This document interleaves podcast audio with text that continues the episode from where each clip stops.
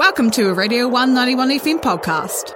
Now, uh, for something really special, we've got a pre recorded interview um, from the lovely Eileen Cochrane, um, a fellow member of the Radio 1 whānau. Uh, but before I play that interview, I thought I should preface it with a bit of um, context. Uh, it's with um, Guyon Espiner, who is a journalist, a podcast maker, and he has just finished making a documentary about um, the the basically New Zealand's drinking culture um, and the alcohol industry that fuels that culture. Um, it looks like a fantastic documentary. Before I play the interview, I'm going to play the trailer. Um, just uh, yeah, get you hyped for it. This is uh, the Guyon Espiner uh, Proof trailer, and then straight afterwards, I'll play the documentary um, with with the maker of the documentary itself.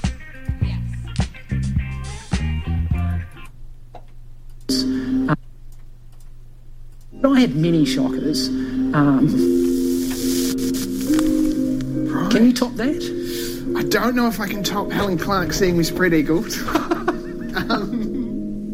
It's both a story, a factual story, and it's also, in some part, to be honest with you, a personal story as well. I was someone who drank too much. Um, I feel like I'm in an AA meeting now. The benefits go beyond potential health benefits and risks. There's also a social benefits. But come on, everyone knows the benefits of alcohol because it, cause it's fun to get drunk. Oh, Guyon, really? Well, of course. Did you really say that? Say it again. I will. It's fun to get drunk.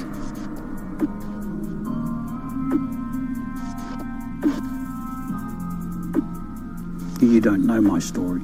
You don't know how it's harmed my people. So it's done a lot of damage in your life, hasn't it? It has. Good night. Mate, listen! You stay out of it?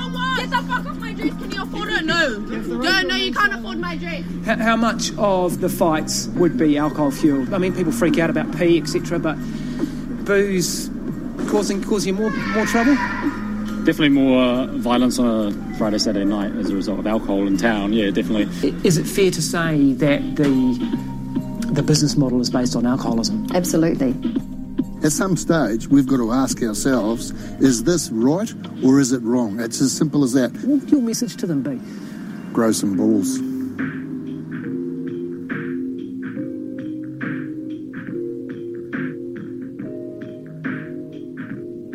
It looks like a fantastic uh, documentary. Um, that was just the trailer that you just heard. Um, now we're going to listen to the maker of the documentary, Guy Guyon Espiner, talking to Eileen Cochrane of Radio 191 FM.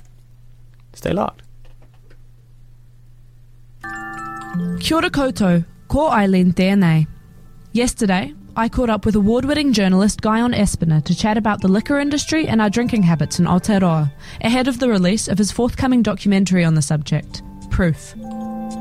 Uh, this documentary, Proof, which is fantastic by the way, it's a look at the alcohol industry in Aotearoa and the role it's played in creating our drinking culture. And you've come into it from an investigative journalist point of view and also from a more personal space. So, could you speak about your motivation to make the documentary?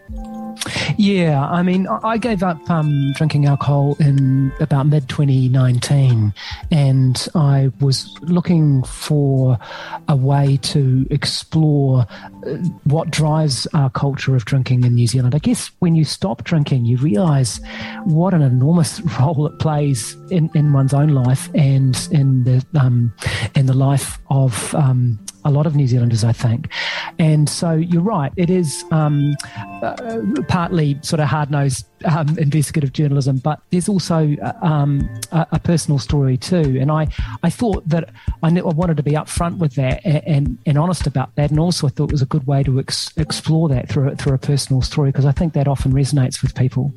And I also wanted to I think awkward things are quite good sometimes. I, I think that it's, it's, still a taboo to talk about your drinking. I mean, the question, how much do you drink, or do you think you drink a bit much, or those kinds of things are still pretty taboo in New Zealand. Um, they're, they're considered something that you, you, you wouldn't ask people about. Um, so I thought it was a, good way to sort of, yeah, lift, lift the curtain on this, if you like. For sure. Um, And, you know, you're more specifically talking about not only our habits, but who's promoting them, who benefits from them, and who's most impacted by them. So you've talked to a range of people from liquor industry lobbyists to Māori wardens to lawyers, people who see all sides of this issue. What was that like? I can only imagine, even just on screen, those are some pretty tense conversations to be having. Yeah, they are. I mean, we we talked to uh, Rawari Ratu, who was a Māori warden for 30 years and um, out in Otara in, in South Auckland. Um, you know, when when you go out there and, and you walk around with him and he's pointing out where all the bottle stores are. And um, I think at one point he says, you know, uh, kids and uh, walking to school are passing, you know, five or six bottle shops on, on their way to school. And just the, the saturation around um, South Auckland um, in particular of, of bottle stores is pretty striking. And, and that leads to that other issue about what say communities have in this because the liquor industry, and I count the supermarkets in that as well, have fought against any local um, alcohol plans for many years and thrown a lot of money at the court process to stop communities having a say and, in truncating the hours or allowing new ones to open up. So that was pretty striking. Um, when you look at um, World Health Organization or any public health expert, they'll tell you there's three things basically uh, uh, around uh, reducing alcohol harm, which is price, um, marketing, and availability. So that yeah, it strikes at the last one of those uh, availability. And, um, you know, it's certainly available in pretty much every street corner in some parts of New Zealand. Absolutely. What stands out for you from the process of making proof as maybe the biggest lesson or realization that you came across during that process? It's normalization, you know, and, and that's where marketing um, comes in because it, the, the marketing drives the culture of drinking in New Zealand to, to a large degree. And w- when you when you align this with heroes, um, then that that sends a really strong message. I mean, you, you got Steinlager who have um, sponsored the All Blacks for 35 years. The All Blacks, you know, I mean, is there a more iconic way, especially especially for men, but but for all New Zealanders, these these are heroes. Steinlager and Lion Nathan even want to dig deeper into the psyche than that and and uh, link themselves with the nuclear free moment and, and New Zealand's independent foreign policy, um, which is, is pretty extraordinary. Um, and that isn't normal around the world. Uh, the French have banned um, alcohol sponsorship in sport since 1991. All Blacks had to cover up their jerseys playing in France in, in 94. I mean, so this has been a long standing ban. Um, and now there are moves I know now to, to, to, to possibly end that. Um, well, there's a, there's a members bill from Chlöe Swarbrick that attempts to do that. We don't really go into the politics in, in, into, the docker. I wanted this to be a little bit more timeless. I mean, the, you know, those um, things can can change, and um, whether her, her bill's successful, I, I, don't know. But um, yeah, certainly the thing that really struck me is I was driven by to try to answer that question. Why do you feel so out of out of water or the odd one out? Why are you made to feel so strange when you don't drink? And I guess if you drive a culture where that's considered to absolutely be the norm, then that's the answer.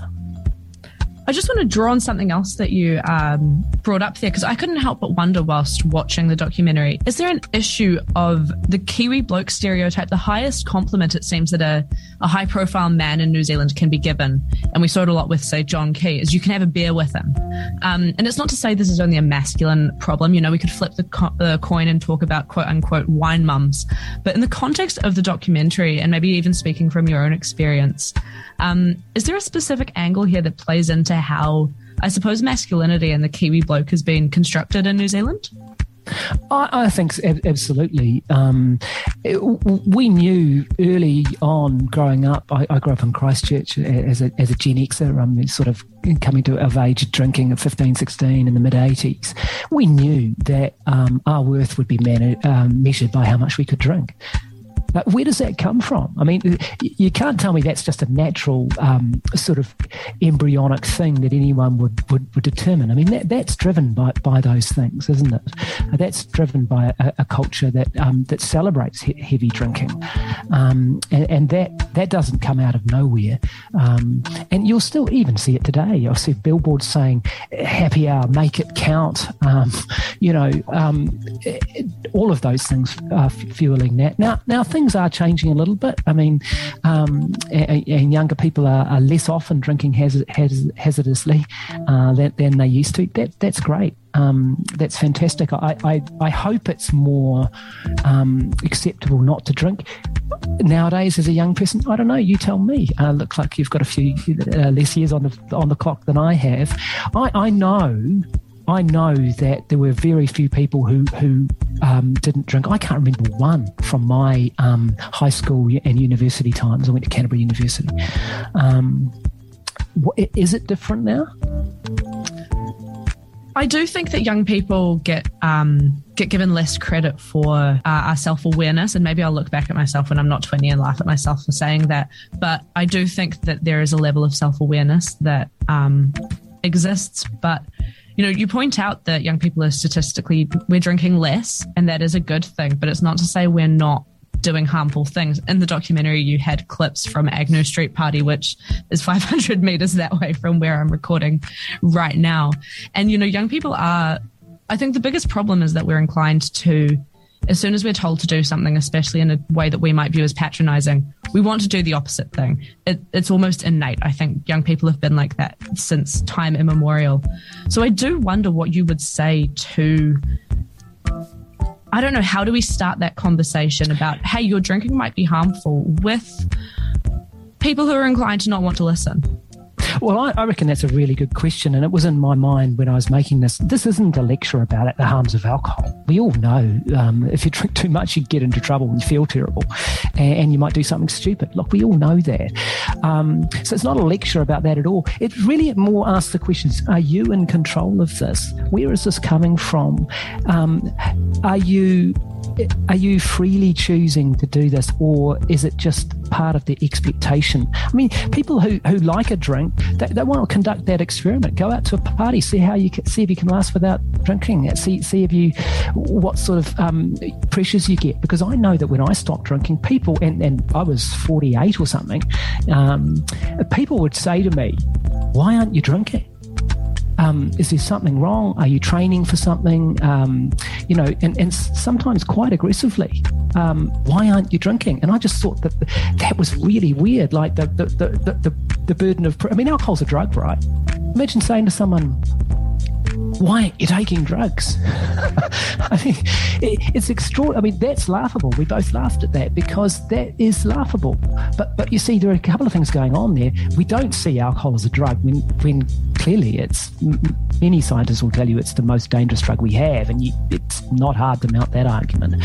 Um, and and also, it's so normalised that you, are considered quite quite weird not not not to be doing it. So I guess when you talk about that question, especially with younger people, it's it's it's more. Hey, how if you if you're cool with your drinking and you're, you're all good with it, just you know cut a few, go for it. I, that's that's all good with me. I'm just uh, say uh, ask that question: are, are, you in control of it? Do you really want to be doing what you're doing, or, or are you being stoked along by something a bit bigger than that? I think that's a, a really important question because you can apply that to so many things. Is if it's not a problem, you should be able to go out for a night and not do it.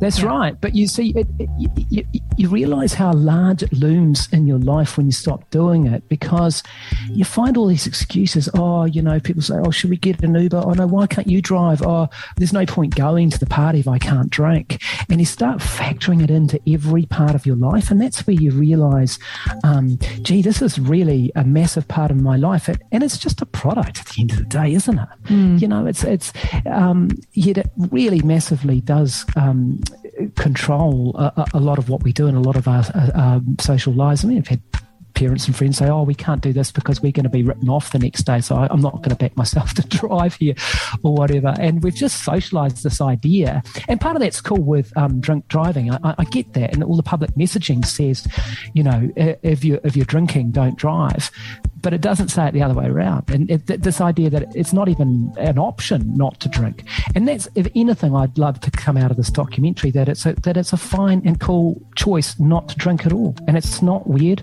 And I'd love it if people were able to go out more easily. With some would, you know, someone was ordering a beer, someone's ordering a diet coke, and no one no one looks at you and thinks that that's weird.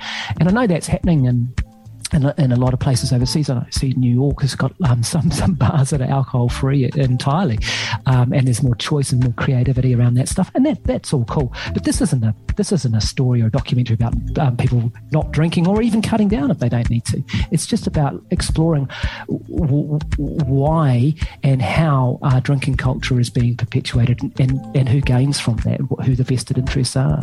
Absolutely, because one of the the kind of standout points that you made in the documentary to me, the one that I was like, I do that, was spending so much time thinking about who's going to sober drive, how are we going to get out there, who's going to get us back. Do I need to, I don't know, not go out for lunch with so and so, so I've got money for the Uber on the way home? That was the that was interestingly enough the point that I was like, that is so much so much time spent outside of just going out. Um, and now you talk about your own worst night in the documentary, and people have to watch to find out. But I'm wondering, since you've stopped drinking, can you tell us about your best night, your best day? Um, what's happened that wouldn't have been the same? Yeah, that's right. I mean, I feel I feel a lot better. I have I have so much more more time because you do waste a lot of time hungover, and I can I can feel it, and I'm sort of I'm, I'm sort of uh, grimacing a little bit as I, as I say that to you because I can, just recalling the, that feeling.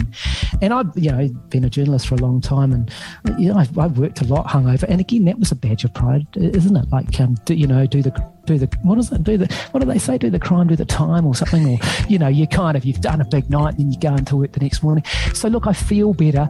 I, have I've ve- barely got sick since then. I think my immune system is is, is better. That, that, that may not that may be psychosomatic. I don't know. Um, um, but I, I, I, I, feel better and I certainly have a lot more time. And I have good times going out. I, I've I've I've been going out to music gigs and listening to the music. You know, it, it, I guess in some ways it forces you to um, to engage more because with booze, right, it takes over the whole table and the whole night. Oh, what are we doing? Oh, well, we're going to go and get drunk. And and I'm not even criticizing that, but it does spend it, it does take up the whole circle, eh? Whereas if, if you're going out and you're not, you, you, you, you're more about having great yarns and listening to the music or doing something. You know, so I think it's amazing how much of your time you can you can just it, it, it can just suck up this this time. You can be really lazy with it, eh? Because you can just go, oh well, we're just going to get, get together and get drunk, um, and so it does force you to be more creative. Um, and a lot of the time, I have, I have go out and have great nights, have good parties and stuff. Sometimes when people are really fueling up, uh, they're just a waste of time after about nine thirty or ten o'clock. That's you know, so that's that's funny sometimes. Um, you know, there are nights where people just are stumbling and um, you know they they say the same thing to you three times and don't, don't remember any of it, and it's just like, oh well, this is this isn't really much point. But most of the time, I, am going out and um, having good long yarns and boring people with war stories about journalism. yeah, no, I think that's I think that's a great uh, a great point about time, and I suppose people, if people do find it so unimaginable that someone else isn't drinking, that might be a sign that it's time for them to have a quick a quick look inward and see why that's so unimaginable to them. Yeah, yeah, yeah. I, I, th- I, think I think so. Um, and and again, um, you know, if everything is socialized around that. I mean, if you think, you know, births, deaths, marriages, you know, someone's getting engaged, what do we do? Have a drink. Oh, someone's got a new job. What do we do? Oh, let's have a drink. Someone's lost their job. Oh, well, let's commiserate down at the pub with a drink. You know, so it's cradle to grave stuff, isn't it? it, it it's built into every single occasion. Um, and so it's it's not surprising that, that people think that that's the way to behave at every occasion. But it's not. It, you know, it's really not. But it's not until you until you break that I, it was a lot easier than I thought it was going to be, you know, and the hardest thing has been that social expectation. Um, but the other stuff actually very quickly becomes like, ah, why didn't I, why didn't I clock onto this a bit earlier? Awesome. Well, thank you so, so much for your time today, Guyon. Well, thanks very much for your interest. Proof from Guyon Espiner is out on Monday, November 15th on RNZ and TVNZ1.